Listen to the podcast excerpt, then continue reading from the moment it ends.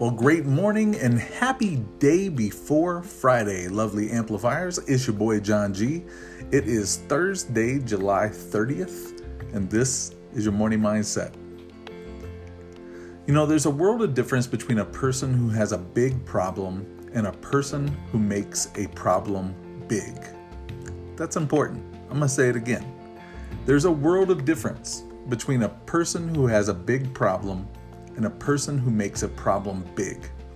A study of three hundred highly successful people, people like Franklin Delano Roosevelt, Helen Keller, Winston Churchill, Albert Schweitzer, Mahatma Gandhi, and Albert Einstein, reveals that one-fourth had a disability, such as blindness, deafness, or crippled limbs.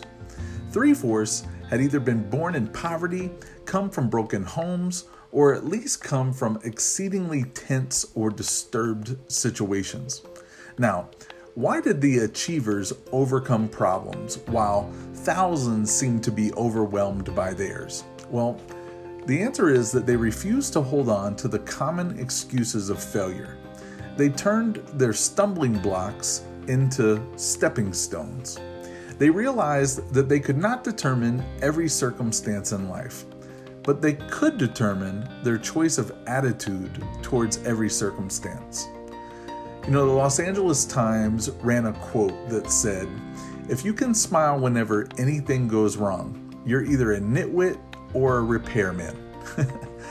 I would add, or a leader in the making, one that realizes that the only problem you have is the one you allow to be a problem because of your wrong reaction to it.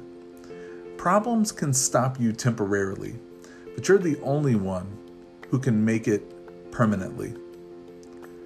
Problems can stop you temporarily, but you're the only one that can make it permanently.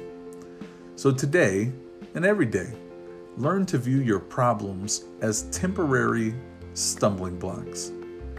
All right, amplifiers, this was a short morning mindset, but you know the drill. Choose kindness today. Show yourself and others grace, and make a difference in the lives of those that you encounter, even if it's virtually. Amplify. Make it a great day.